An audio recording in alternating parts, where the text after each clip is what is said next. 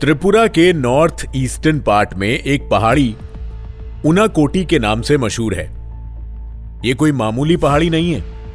ऐसा कहा जाता है कि एक श्राप ने इस पहाड़ी पर 99,99,999 देवी देवताओं को कैद कर रखा है।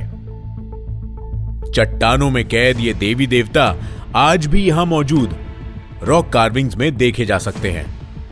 यह श्राप क्या है, इस श्राप को किसने और क्यों दिया था, और इस श्राप से सभी देवी देवता कब आजाद होंगे? ऐसी कई मिस्ट्रीज उनाकोटी में मौजूद रॉक कार्विंग से जुड़ी है।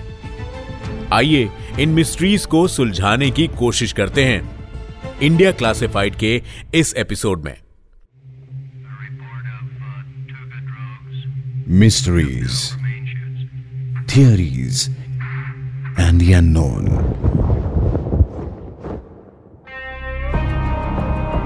The India Classified Podcast, a Red FM Original।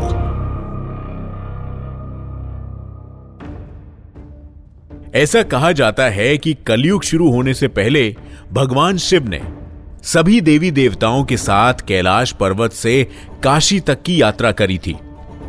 इस यात्रा के दौरान रात में विश्राम करने के लिए वो त्रिपुरा की एक पहाड़ी पर रुके थे। विश्राम से पहले भगवान शिव ने सभी देवी देवताओं को आदेश दिया था कि अगले दिन सूर्य उदय होते ही वो अपनी यात्रा फिर से शुरू कर देंगे। लेकिन अगले दिन जब सूर्य उदय हुआ तो सिर्फ भगवान शिव ही समय पर यात्रा शुरू करने के लिए पहुंचे। बाकी देवी देवताओं की लापरवाही देखकर भगवान शिव क्रोधित हो गए और क्रोध में उन्होंने सभी देवी देवताओं को श्राप दे दिया। भगवान शिव के श्राप ने सभी देवी देवताओं को पत्थर में बदल दिया और त्रिपुरा की इस पहाड़ी पर कैद कर दिया। कहानियों की माने तो आज तक उस पहाड़ी पर 99,99,999 देवी देवता पत्थरों में कैद है। त्रिपुरा की यह पहाड़ी मशहूर है उनाकोटी के नाम से, जिसका मतलब होता है 1 करोड़ से 1 कम। और लोक कथाओं की माने तो इन सभी देवी देवताओं को भगवान विष्णु का 10वां अवतार कल्कि इन चट्टानों से आजाद करेगा। त्रिपुरा में उनाकोटी के बारे में ऐसी कई लोक कथाएं प्रचलित हैं।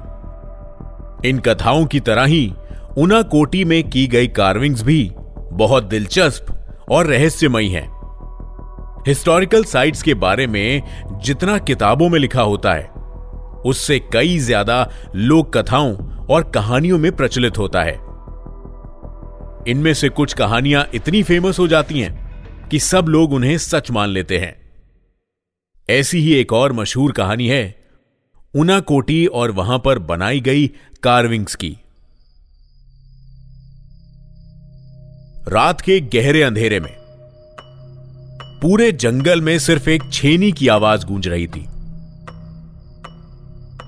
इतने घुप अंधेरे में बड़े से बड़े जानवर को भी देख पाना मुश्किल था। और इस अंधेरे में एक आदमी अपनी छेनी से पत्थरों पर कुछ तराश रहा था। यह आदमी था कल्लू कुम्हार। तीनों लोकों में उसकी नक्काशियां मशहूर थी, पर कुम्हार का एक ही लक्ष्य था और वो था देवताओं में सबसे सर्वश्रेष्ठ भगवान शिव को अपनी कारीगरी से प्रसन्न करना। कुम्हार ने तपस्या करनी शुरू कर दी। दिन रात वो शिव का जाप करने लगा। उसकी तपस्या देखकर भगवान शिव ने उसे अपनी काबिलियत साबित करने का एक मौका दिया। भगवान शिव ने उसे बताया कि वो सभी देवी देवताओं के साथ काशी तक यात्रा करेंगे और इस यात्रा के बीच में वो एक रात के लिए त्रिपुरा की एक पहाड़ी पर विश्राम करेंगे। अगर वो सच में समय का सबसे बड़ा कारीगर है तो वो उनके साथ यात्रा करने वाले सभी देवी देवताओं की मूर्तियां उस पहाड़ी पर बनाए, और वो भी उसी एक रात में जब वो वहां स्वयं रुकेंगे। कुम्हार ने भगवान शिव की दी हुई चुनौती स्वीकार कर ली। जैसा उन्होंने बताया था, भगवान शिव सभी देवी देवताओं के साथ त्रिपुरा की पहाड़ी पर आए और सूरज ढलते ही कुम्हार ने छेनी लेकर अपना काम शुरू कर दिया। रात भर में एक एक करके कुम्हार ने 99,99,999 मूर्तियां बना दी, पर आखिरी मूर्ति कुम्हार ने किसी देवी या देवता की नहीं बनाई। उसने उन सब के साथ आखिरी मूर्ति अपनी बनाई, इस घमंड में कि उसकी काबिलियत किसी देवता से कम नहीं थी और इस लालच में कि इस मूर्ति से वो भी सभी देवी देवताओं की तरह अमर हो जाएगा। कहते हैं कि सूर्य उदय होने पर जब भगवान शिव ने वो मूर्तियां देखी तो उसकी कारीगरी से प्रसन्न होने की जगह वो उसके घमंड से क्रोधित हो गए। भगवान शिव के क्रोध को शांत करने के लिए कुम्हार ने अपनी मूर्ति तोड़ दी, पर मूर्ति टूटने के बाद भी भगवान शिव का क्रोध शांत नहीं हुआ और वो वहां से चले गए। इस कहानी के अनुसार ये मूर्तियां भगवान शिव के क्रोध और कुम्हार के घमंड का प्रतीक है। ये मूर्तियां कोई मामूली पत्थर पर नहीं बनी, ये चट्टानों पर तराशी गई हैं। आज की हाईली एफिशिएंट और प्रिसाइज मशीन्स को भी इस्तेमाल किया जाए तो ऐसे डिजाइन्स बनाना मुश्किल है। इतनी सारी मूर्तियों में से सबसे प्रमुख भगवान शिव की एक 30 फीट की मूर्ति है। इस मूर्ति का मुकुट ही 10 फीट लंबा है। मूर्ति के दोनों तरफ देवियों की मूर्तियां बनी हैं और उनके हाथ पैर, आंखें, गहने सब कुछ बेहद बारीकी से तराशे गए हैं। पूरे भारत में ऐसी मूर्तियां कहीं भी नहीं है। दुनिया में सिर्फ एक जगह और है जहां ऐसी मूर्तियां पाई गई हैं, लेकिन हैरानी की बात यह है कि वो जगह भारत से 16,000 किलोमीटर दूर साउथ अमेरिका के कोलंबिया में है। कोलंबिया में भी त्रिपुरा जैसी डिटेल्ड रॉक कार्विंग्स पाई गई हैं, लेकिन क्या इसका मतलब यह है कि साउथ अमेरिका में भी ये मूर्तियां कल्लू कुम्हार नहीं बनाई थी? हमारे episode Ramayana is not a myth में हमने ऐसी कई डिस्कवरीज और रिसर्चेस के बारे में बताया था जो इस बात की तरफ इशारा करती हैं कि साउथ अमेरिका की खोज जिस ट्राइब ने करी थी उनके जीन्स साउथ एशियन यानी भारत और उसके आसपास के देश के लोगों से मिलते थे। कोलंबिया के सैन अगस्टिन पार्क में उनाकोटी जैसी बारीक रॉक कार्विंग्स हैं। अगर हम माने कि इन दोनों साइट्स पे एक ही आदमी ने नक्काशियां की हैं, तो उसने अपने जीवन काल में ये हजारों किलोमीटर का सफर तय किया होगा। सवाल यह है कि आखिर कोलंबिया जाने का क्या मकसद हो सकता है? एक मूर्ति बनाने वाला जो कि शिव का भक्त था, उसे आखिर कोलंबिया जाने की क्या जरूरत थी? कोलंबिया की खोज साउथ अमेरिका के सारे देशों की तरह कोलंबस ने की थी, पर डॉक्यूमेंट्स और रिसर्चर्स के हिसाब से क्रिस्टोफर के बनाए गए इंफ्रास्ट्रक्चर में कहीं भी सेंट अगस्टिन पार्क में रखी हुई मूर्तियों का जिक्र नहीं है और रेडियोमेट्रिक डेटिंग मेथड में मिले डेटा के हिसाब से ये रॉक कार्विंग्स कोलंबस के आने से कई साल पहले की है।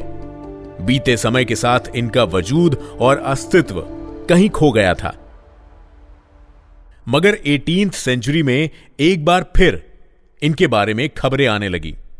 ये सारी रॉक कार्विंग्स 1,60,000 एकड़ की जमीन पर फैली हुई है और यहां पर लगभग 600 अनआइडेंटिफाइड स्टैच्यूज हैं।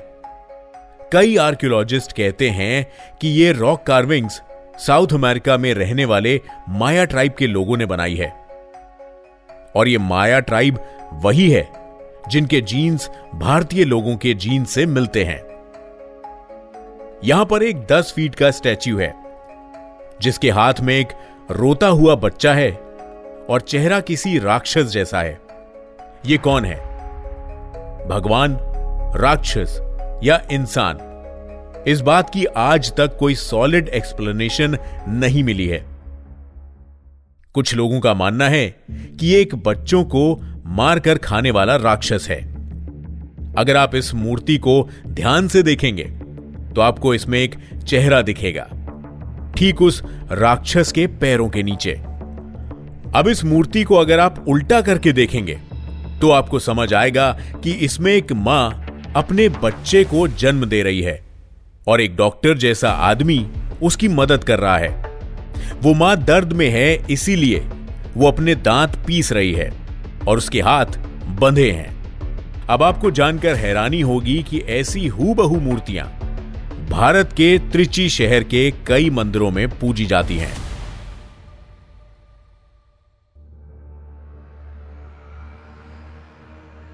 उनाकोटी के राज खोजने चलें तो ऐसे रहस्यों का सामना होता है जिनके बारे में हम कल्पना भी नहीं कर सकते। सवाल पर भी सवाल उठने शुरू हो जाते हैं। आस्था कुछ और कहती है, शास्त्र कुछ और कहते हैं और इतिहास कुछ और कहता है। उनाकोटी की पहाड़ियों में रहने वाले देवी देवता क्या सच में कल्कि अवतार का इंतजार कर रहे हैं? इन बातों में कितनी सच्चाई है? क्या उनाकोटी में सच में शिवजी ने सभी देवी देवताओं को पत्थर में बदल दिया? इन बातों का जवाब ढूंढने का मतलब है रेत में सुई ढूंढना। ऐसे कुछ सवालों के जवाब ढूंढने की कोशिश हमने इंडिया क्लासिफाइड के इस एपिसोड में करी है। अगर आपको उनाकोटी या सैन अगस्टिन पार्क से रिलेटेड कोई भी इंफॉर्मेशन पता है तो हमें जरूर बताएं। हमारे ऑफिशियल इंस्टा हैंडल पर @redfm पॉडकास्ट पर या मेरे इंस्टाग्राम हैंडल @rjpurab पर इंडिया क्लासिफाइड पॉडकास्ट को फॉलो करना ना भूलें और हमें अपना फीडबैक जरूर दें। मिलते हैं अगले एपिसोड में।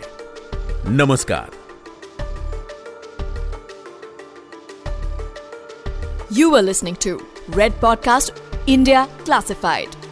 Written by Taniška Tripathi. Audio design by Ayush Mehra. Creative direction by Dhruv Law. Send your feedback and suggestions. Write to us at podcast@redfm.in.